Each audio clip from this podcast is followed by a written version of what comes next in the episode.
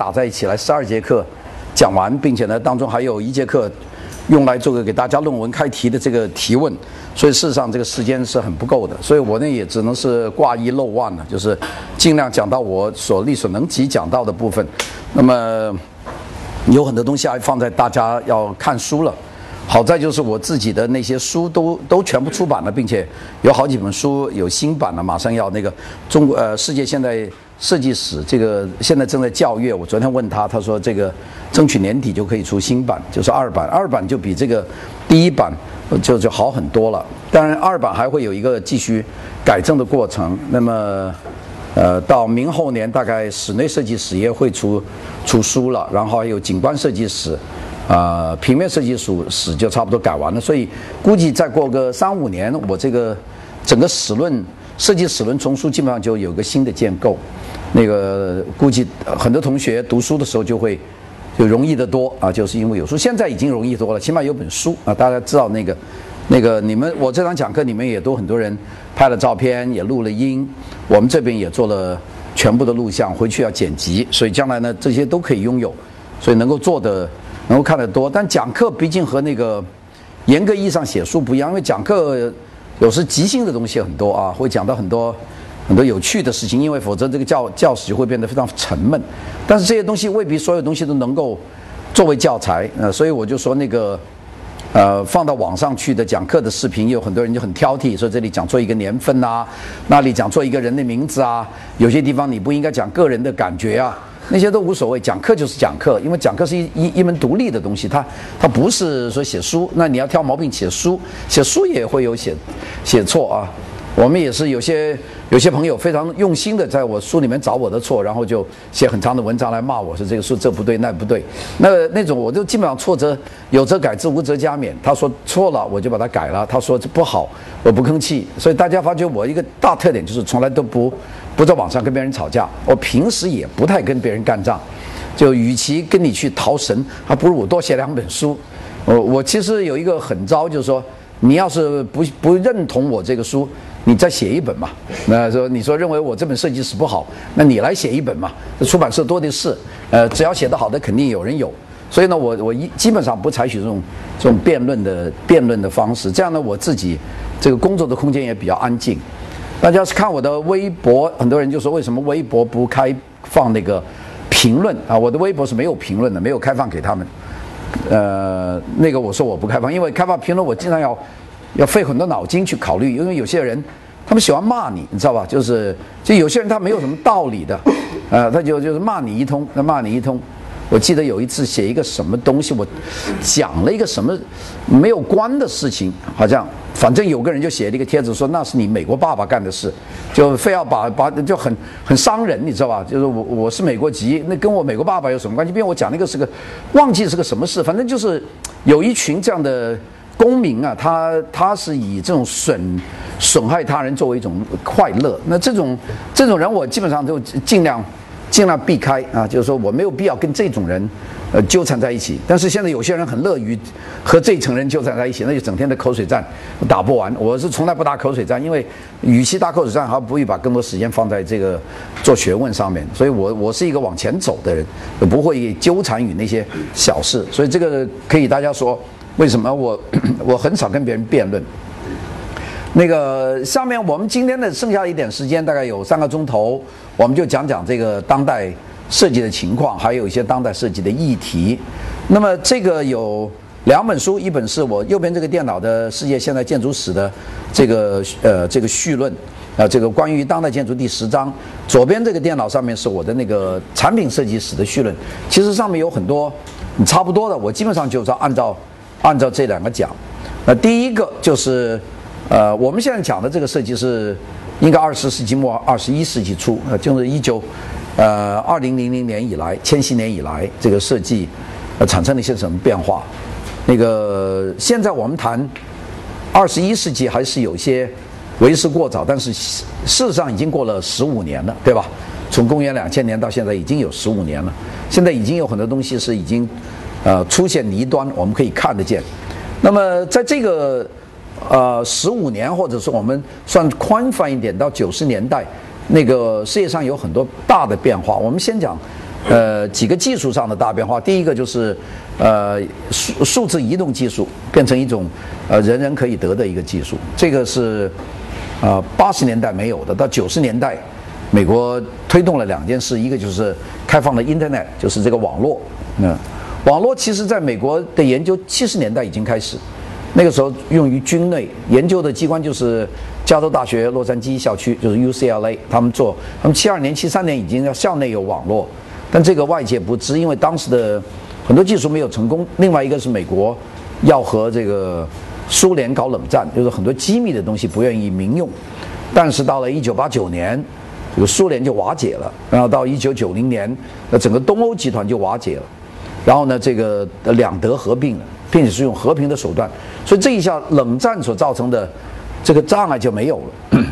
那个时候世界上只有一个国家强大，就是美国，所以美国当时有恃无恐，所以基本上把自己的这些手头的高新科技，这个就全部释放到市场上来，那么这个就造成了网络。还有数码传递技术的发达，就是手机和网络，这个完全是由于冷战结束。如果冷战不结束，恐怕到现在我们都未必能够有现代这种手机啊或者网络，就是因为美国释放了这个技术，而这些技术是美国用了几十年的时间啊来积累的。那这个一方面就是技术上的提高，这个技术的提高就造成了几个方面的提高，一个就是全球化变得可能，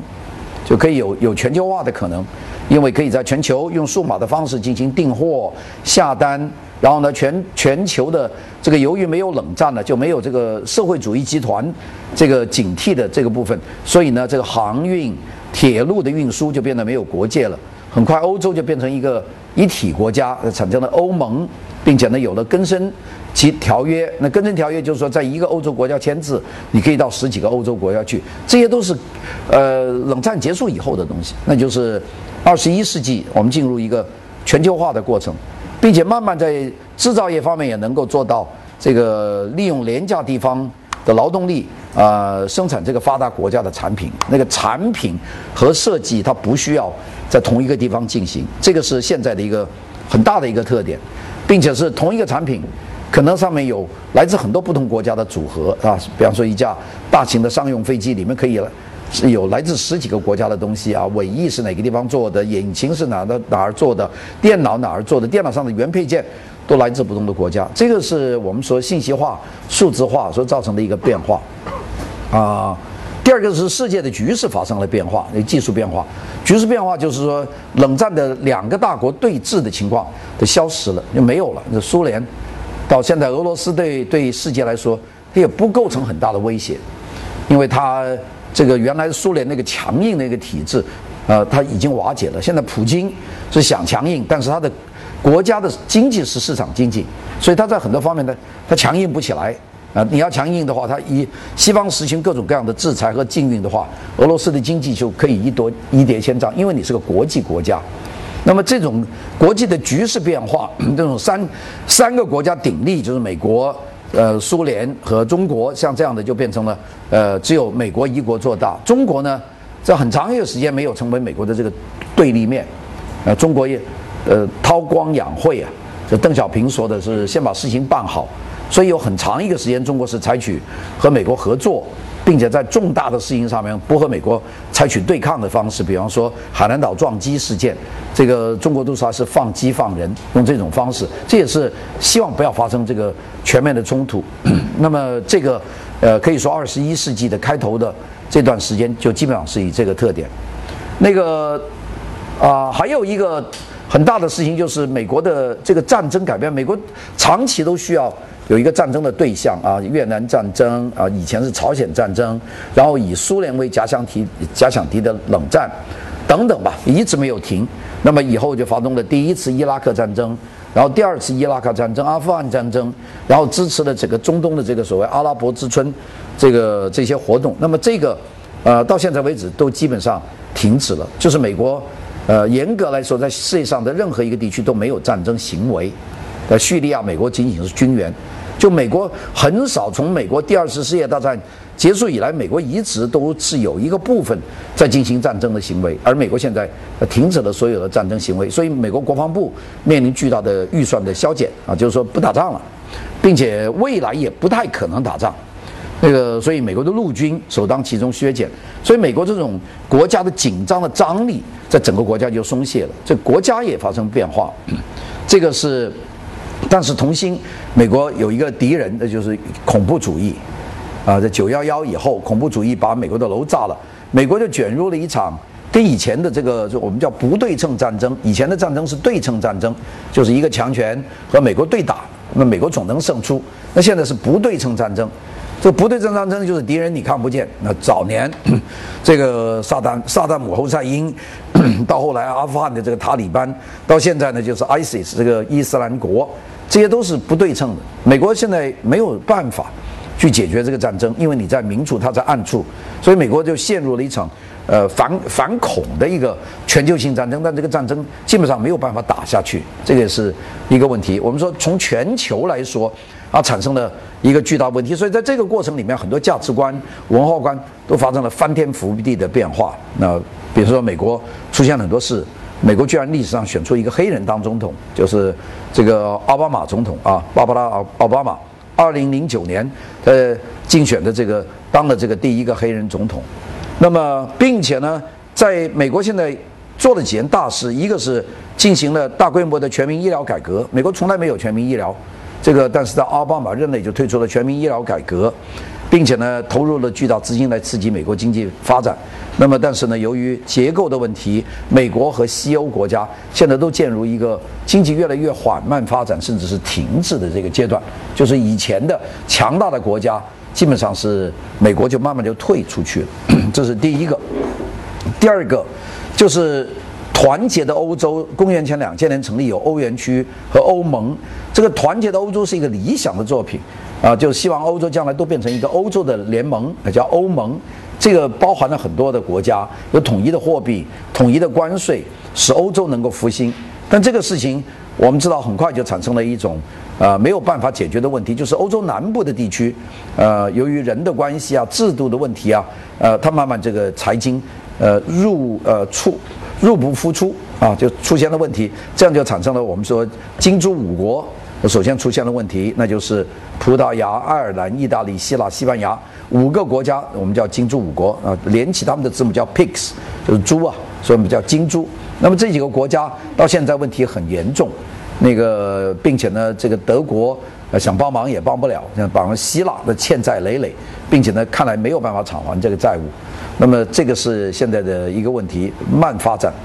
第三个，在这个二十一世纪不同的，就是崛起了五个国家，这五个国家经济发展很快，就是中国、俄罗斯、印度、巴西和南非。啊，我们叫做这个，呃，叫做 RIPS，叫金金牌五国，RIPS 就是肋骨嘛，这个是连起来是 RIPS 啊。这个 RIPS 是金牌五国，金牌五国呢，或者我们叫金砖五国，这五个国家发展的速度非常的快。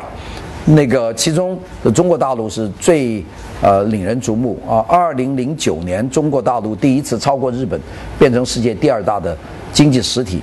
那么按照国内生产总值来说，它达到第二大，并且在于很多东西就变成这个世界第一了。比方说手机的拥有量、互联网的拥有量等等，这个都已经世界第一，因为它人口基数大，并且中国在世界上变日益变成一个可以和头号强国美国相提并论的国家。那么，这个美国的格局也产生变化，世界的格局也产生变化，并且在这个过程里面又出现很多政治的问题，比方说俄罗斯重新和中国站在一边，就形成了一个原来中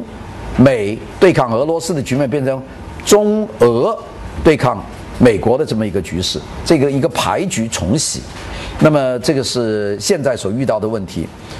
那么，这个这些背景，我估计我在这里讲，大家。都都很清楚，我就不要多讲了。但是我们讲讲，我们前天画了一张，昨天画了一张大的图表，我们就讲，在这个过程里面，世界的设计也发生了一个非常巨大的变化。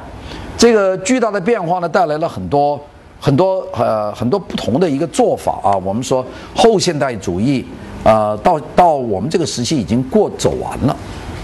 后现代主义在我们那天讲到的这个题目，后现代主义好像方兴未啊，有孟菲斯啊，有很多啊，像 Little 集团这个我们没有讲，它变得这么壮大，主要就是他们是代表了一个呃从沉稳变成保守主义时候的一个资本主义发发展在设计上的一个阶段性。那么这个已经过完了，这到九十年代后现代主义基本上就停止了。那个我就有有个最百思不得其解，就是香港维多利亚公园的图书馆是后现代主义的，那是后代后现代主义结束的时候，他做了一个结束的房子，那很奇怪。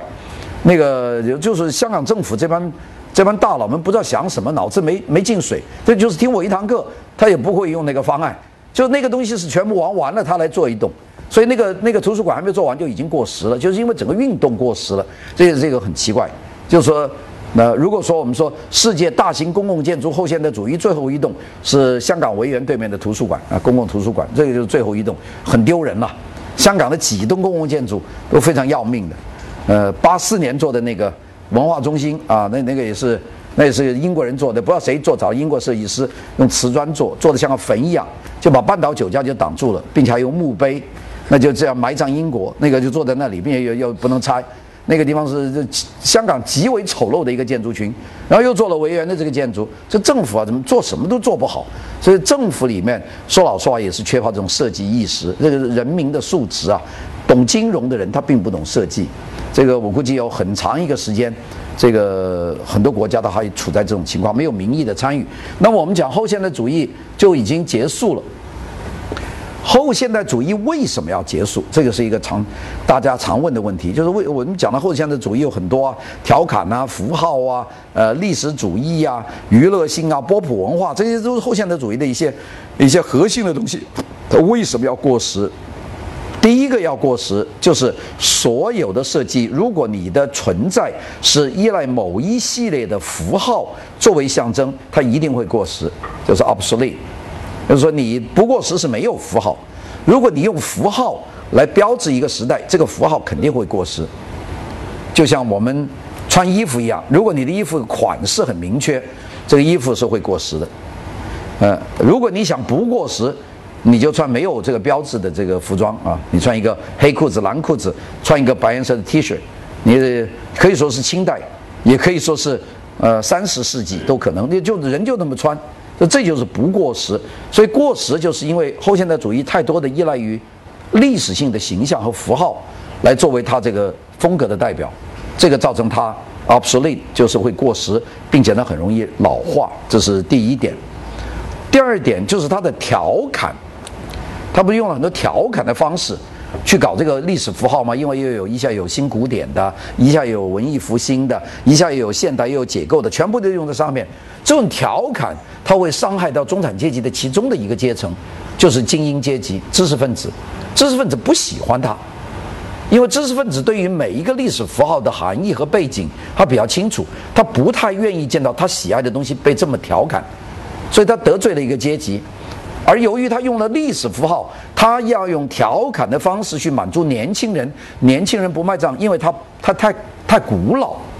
你还是山花还是柱头，所以呢，他在风格上恰恰是最精英的一个阶层和最年轻的一个阶层都不接受后现代主义，所以他很快就过去了。第三个就是商业助推力量太大。啊，任何一个风格，如果商业不是把它炒得那么热，这个风格可以延续比较长的时间。但是如果商业在那里说：“哎呀，这是今年的流行颜色，这是今年的风格”，那明年就过去了。就商业不能够太猛。恰恰后现代主义是商业助推力最大的一个一个风格，就是所有的媒体、所有的评论员都在讲后现代主义，那个后现代主义就非非死不可。所以在九十年代，后现代主义就作为一个历史现象。就刮下去了。现在你一般做设计的人提都不愿意提后现代主义。大家说那是不是所有主义都这样呢？不对的，因为现代主义它还在。现在你做你还现代主义，因为现代主义没符号。现代主义的商业助推力不大，没人说我一定要做个米斯的住宅，它它没有那个大的力度，它也没有符号，它也没有调侃。所以功能主义、理性主义、现代主义这个设计现在是一枝独秀，它还在。当然，在现代主义上加上各种装饰纹样，就是我们商业化的住宅，这个这个或者建筑还在，像我们对面这个豪宅是吧？这个现代主义的一个楼，下面贴上很多罗马呀、呃古典的这些纹样，这就就是一个贴表皮而已啊。我们可以叫它叫做新古典风格，甚至我们英文叫一个很难听很难听的字叫做 quasi，quasi 就是假的，假的 quasi 这个字很多人愿意用啊，就是就是伪伪呀。quasi，是不是对不对啊？这个字好像是 quasi，quasi。所以如果说你是 quasi new classic，就是你的伪伪古典，当然也没有伪那么过分的伪，那简直是在中国中文的伪字很要命。嗯，这个英文还没有 quasi 还比较中性，伪字是很贬义的啊。中国用的最多伪君子是吧？呃，伪军，我们就说这个一讲伪，这个不这没法用了。这 quasi 还可以，就是似是而非啊，就是这个东西。那么就是我们讲到现在，那么除了这个以后，我们说现代设计应该进入到一个什么时代呢？这个我们说这个时代应该说是进入到一个多元化的时代，二十一世纪就是设计它走于一个多元化的时代，出现了很多很多种不同的建筑的发展。但是我们大家记住，二十一世纪它有一个最大的问题，就是在理论界，它是一个俗语泛滥的年代，就搞理论界很喜欢编俗语，这个俗语特别多。那比方说体验设计 （experiment design） 的体验设计，这这是一种新俗语。那什么叫体验建筑或者体验设计或者体验？当然有道理了，你去用用就是体验。但是要把它建变成一个大写字母的叫 experience architecture 或叫 experience design，这个字是一个新冒出来的俗语。这个俗语到现在到维基百科都很难找到一个严格的定义。还有一个叫 accidental design 或者 accidental architecture，偶然建筑或者偶然设计，就偶然性。呃。这到底定义是什么呢？也找不到。但是这是堂堂正正的大理论书里面经常见的字，我都见了很多次。呃，this is accidental architecture，我没搞懂。我觉得任何建筑都不会是 accidental 的。那个你你总有总有个计划吧，是吧？你要计划，你就不是 accidental。什么叫 accidental architecture？有很多。还有一个叫法叫做 moral，呃，m o r a l，moral 就道德。设计，moral design 或者 arch 或者 moral architecture 也是一个说法，就是什么叫 moral？moral 就 morality，你有道德，那什么叫建筑没道德呢？我看建筑都都应该有个道德底线嘛，起码它不垮，是吧？起码它有功能，那它有 moral standard，你为什么要叫有个 moral design？没搞清楚，就是这些俗语我是随便列了一些，就就俗语变变变化。还有一些字就更要命，设计上面看论文有叫 New Materialism 新唯物主义，我就没搞清楚。那还有是旧唯物主义，是我们现在唯物主义，新唯物主义是什么东西？我上维度维基百科找也没也没有一个界定，就是随口编的。因为现在字容易，谁就说乱编。还有后结构主义，那 Post Structuralism。那个结构主义我们是知道，或者构成主义我们知道，什么叫后结构主义呢？这个也不知道什么叫后，反正加个 post，就好像显得非常牛。还有现象学设计理论，啊，这个英文叫做 phenomenology 啊，现象学。现象学很多了，我到华东的一个学校里面，他们带博士生是研究专门研究语义学和现象学。呃，那他说王老师你也帮我们带吧，我说我不太懂这个东西啊。那个现象学好像是个独立学科，用在设计上怎么用我？我说我不太清楚，我不愿意搞那个我不太懂的东西。但这个也变成了一个，还有后马克思主义理论 （post-Marxist theory） 在设计上常用的叫后马克思主义理论，那个。还有有一些大家可见得多了，一个叫做这个文脉主义啊，呃，contextualism，这是文脉主义；女权主义，feminism，这大家都懂的，feminism 就女权主义。还有一个叫做 queer theory，这个库尔理论，queer theory，这个你们应该见过库尔理论。这个 queer theory，你们上网自己去查查 queer theory 是什么？哎呀，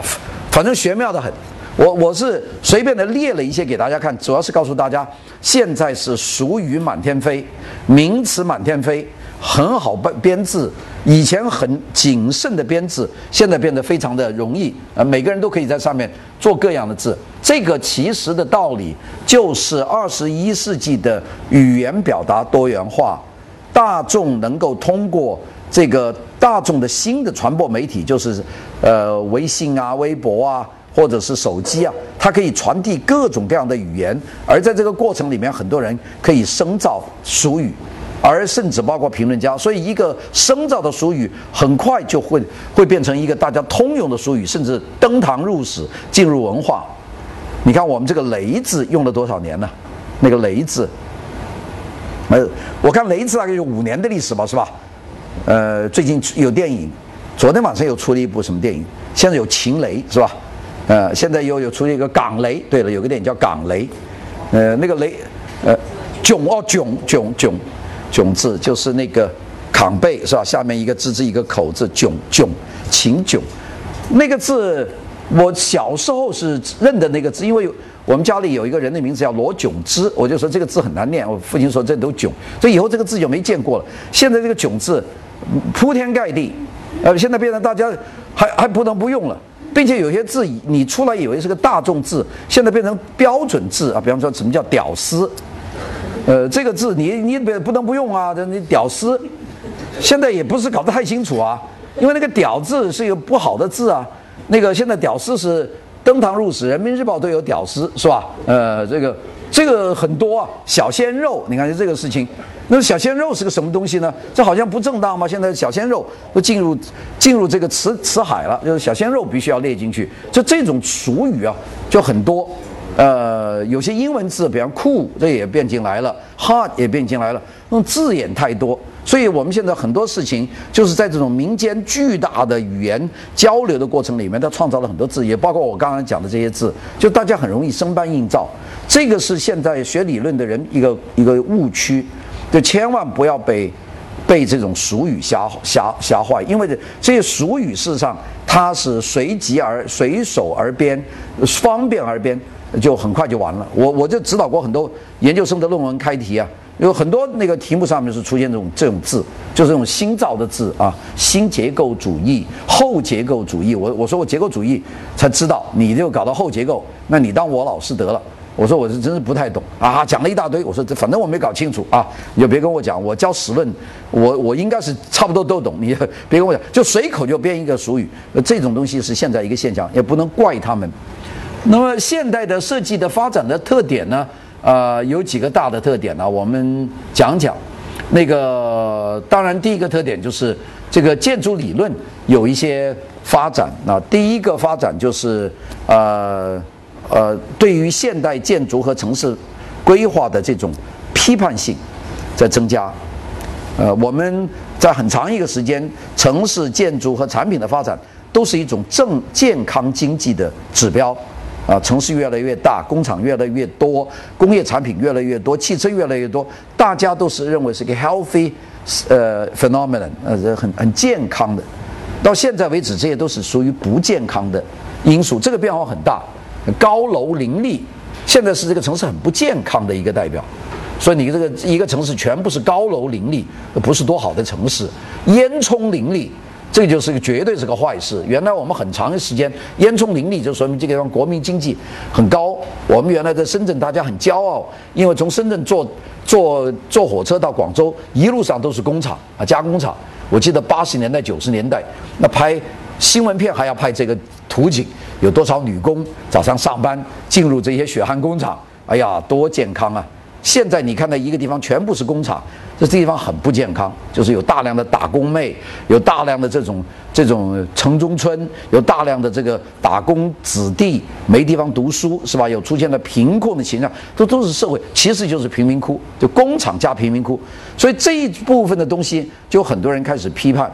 那个其中我举列举这个啊，有一个加拿大的理论家叫 George Byard，这个 George Byard 这文章可以看一看。这是最新的一些文章啊，加拿大的 George Byard 是一个呃建筑理论家，他写了一本书叫做呃 Criticality and its Contents，这本文章叫做批判性与其不满，就批判性和对批判性的不满这篇文章，呃，可以你们上上网查查这个人 George 的文章。